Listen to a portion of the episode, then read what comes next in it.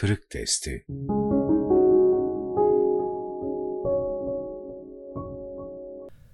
Sistem körlüğü Belli bir sistem ve düzenin içinde vazife yapan kimselerde zamanla sistem körlüğü oluşmaktadır. Buna bir yönüyle kanıksama veya ülfet ve ünsiyete yenik düşme de diyebiliriz. Yapılan işlerin sürekli aynı formatlarla, rutin bir şekilde tekrar etmesi sebebiyle monoton hale gelmesi kaçınılmazdır.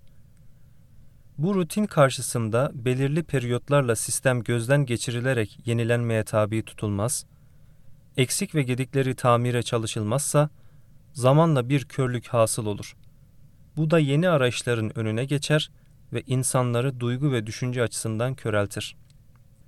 Gerekli tedbirler alınamadığı ve yenilenme vesileleri bulunamadığı takdirde, gerek uhrevi gerekse dünyevi olsun, işleyen bütün sistemler insanlarda körlük oluşturabilir.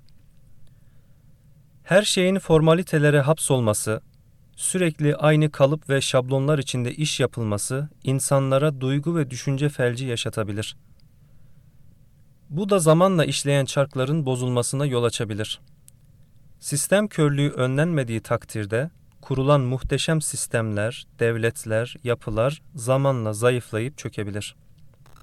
Sağlam ve saat gibi ahenkli işleyen bir sistemin kurulması elbette verimlilik adına çok önemlidir.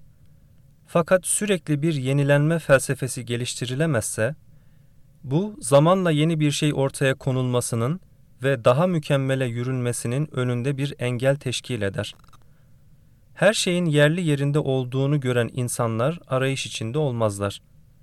Kendi önlerine kendi elleriyle aşılmaz duvarlar örmüş olurlar. Çevrelerindeki eksik ve kusurları fark edemezler. Zamanı ayak uyduramazlar.'' Bu da zamanla içinde bulundukları yapının köhneleşmesini netice verir. Devlet düzeninden içtimai hayata, teknolojik dünyadan sosyal yardım kuruluşlarına kadar büyük küçük bir düzenin hakim olduğu her yerde alanda sistem körlüğü yaşanabilir. Bu tür sistemler kurulduktan sonra anil merkez gücün ve mevcut imkanların meydana getirdiği hareket ve hızda bir yere kadar giderler. İnsanlar sistemin kendi kendine işlediğini düşünüp çok fazla kuvve-i müfekkirelerini zorlamaz, kurulu düzenin rahatını çıkarmaya bakarlarsa bu gidiş çok uzun sürmez. Bir süre sonra arızalar baş gösterir ve yıkım kaçınılmaz olur. Kurulu bir müessese veya sistemde iş gören insanların ne zaman ne yapacakları az çok bellidir. Onlar kolay kolay teamüllerin ve alışkanlıkların dışına çıkamazlar.'' Sürekli aynı işlerin tekrar edilmesi de bir süre sonra hem bıkkınlığa sebep olur hem de körlük oluşturur. Ayrıca böyle bir ortamda insanların kabiliyet ve donanımlarından yeterince istifade edilemez. Bundan kurtulmak için sesin, soluğun, hareket tarzının, üslubun yenilenmesi gerekir. Bir yerde ciddi bir boşluk oluşturmadan insanların zaman zaman yer değiştirmesi, yeni yerlere gitmeleri, yeni vazifeler almaları sistem körlüğünü önleyebilir. Onlar gittikleri yerlere tecrübelerini götürecekleri gibi onların yerine gelenler de yeni bir rüzgar meydana getirebilir, eskilerin hiç girmediği ya da başarılı olamadığı alanlarda başarı sağlayabilirler. Yeter ki sistem yeni gelenlerin kabiliyetlerini ortaya koymalarına fırsat versin ve onların kabiliyetlerini de köreltmesin.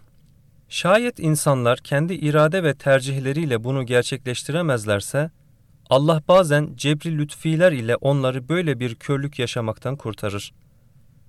Kurdukları sistemleri alt üst ederek onları öyle bir cendere içine alır ki, bir kere daha her şeyi gözden geçirme, kendi değerlerine ve ruh dünyalarına uygun olarak yeni şeyler ortaya koyma lüzumu duyarlar. İçinde yaşadıkları sihirli dünyadan çıkmaları onların gözünü açar.'' değiştirilmesi ve yenilenmesi gereken meseleleri daha iyi görürler. Dolayısıyla da formatla oynar, tam bir tecrit ruhuyla yeni sistemler kurarlar. Bir düzen içerisinde çalışan insanlar zamanın şartlarına ayak uydurabiliyor, sistemlerini revize ederek kendilerini yenileyebiliyorlarsa uzun süre hayatiyetlerini devam ettirebilirler. Tekke ve zaviyelerin uzun asırlar boyunca ayakta kalabilmelerinin sebebi budur. Onlar farklılık ve yeniliklerle sürekli insanlar üzerinde bir heyecan uyarmasını bilmiş ve kanıksamaya karşı adeta savaş ilan etmişlerdi.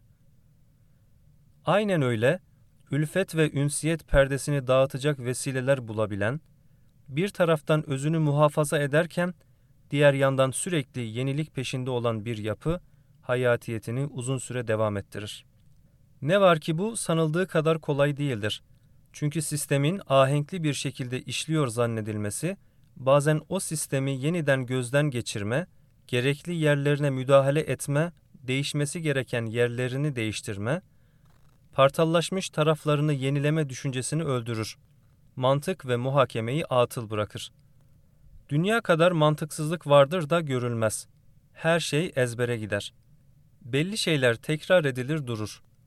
Bu yüzden ezber bozacak insanların bulunması çok önemlidir. Ezberciliğin kapanından sıyrılabilmiş, her şeyi bir kere daha bir kere daha gözden geçirebilen insanlara ihtiyaç vardır. Mesela devlet idarelerinde, siyasi sistemlerde, parti teşkilatlarında vesaire çoğu iş ezbere dayalı gider. Bu işleri idare edenlerin çoğu hafıza hamalıdır. Bu yüzden ekseriyet partiler ve devlet adamları kolay kolay dünya siyaseti adına yeni şeyler üretemez, istikbal vaat eden diplomasiler geliştiremez ve sivil inisiyatifleri idare edemezler.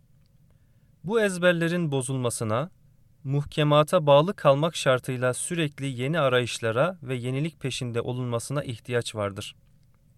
Aslında hazır, sağlam, tutarlı bir sistemin varlığı çok önemlidir. Olması gereken onun çok iyi değerlendirilmesi, sürekli tahlil ve terkiplerle, analiz ve sentezlerle ondan yeni şeylerin üretilmesidir. İnsan çok iyi bildiği konularda bile acaba demeyi, en doğru bildiği hususları bile sorgulamayı ihmal etmemeli. Yerinde yer çekimi gibi kadimden bu yana kabul edilen tabiat kanunlarını bile yeniden gözden geçirebilmeli. Beşerin tespitlerinde her zaman eksik ve hatalar bulunabilir.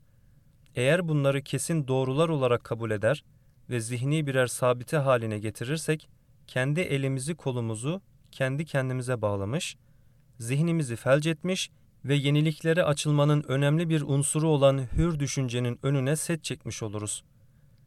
İnsan muhkem vahiy hükümlerinin dışında hiçbir şeyin hür düşüncenin önünde engel oluşturmasına müsaade etmemeli ve her zaman yeni fikirlere, yeni buluşlara, yeni gelişmelere açık yaşamalıdır. Burada şu hususları da hatırlatma lüzumu duyuyorum. Değişim ve yenilenme fıtri ve tabii bir şekilde gerçekleşmelidir. Bu konuda ihtiyaçlar belirleyici olmalıdır. Nelerin değişip nelerin yerinde bırakılacağı çok iyi tespit edilmelidir. İlle de yeni bir şeyler yapacağım diye tekellüflere, lüks ve fantazilere girilmemelidir.'' İspat-ı nefs adına başkalarının yaptıkları güzel şeyler tahrip edilmemeli, aykırılıklara gidilmemelidir. Alternatif projeler geliştirmeden mevcutlar yıkılmamalı, sırf baş kaldırma saikiyle hiç gereği yokken işleyen sistemlere karşı konulmamalıdır. Aksi takdirde sistem körlüğüne düşmeyelim derken daha büyük çarpıklıklara, kargaşalara yol açılmış olur.''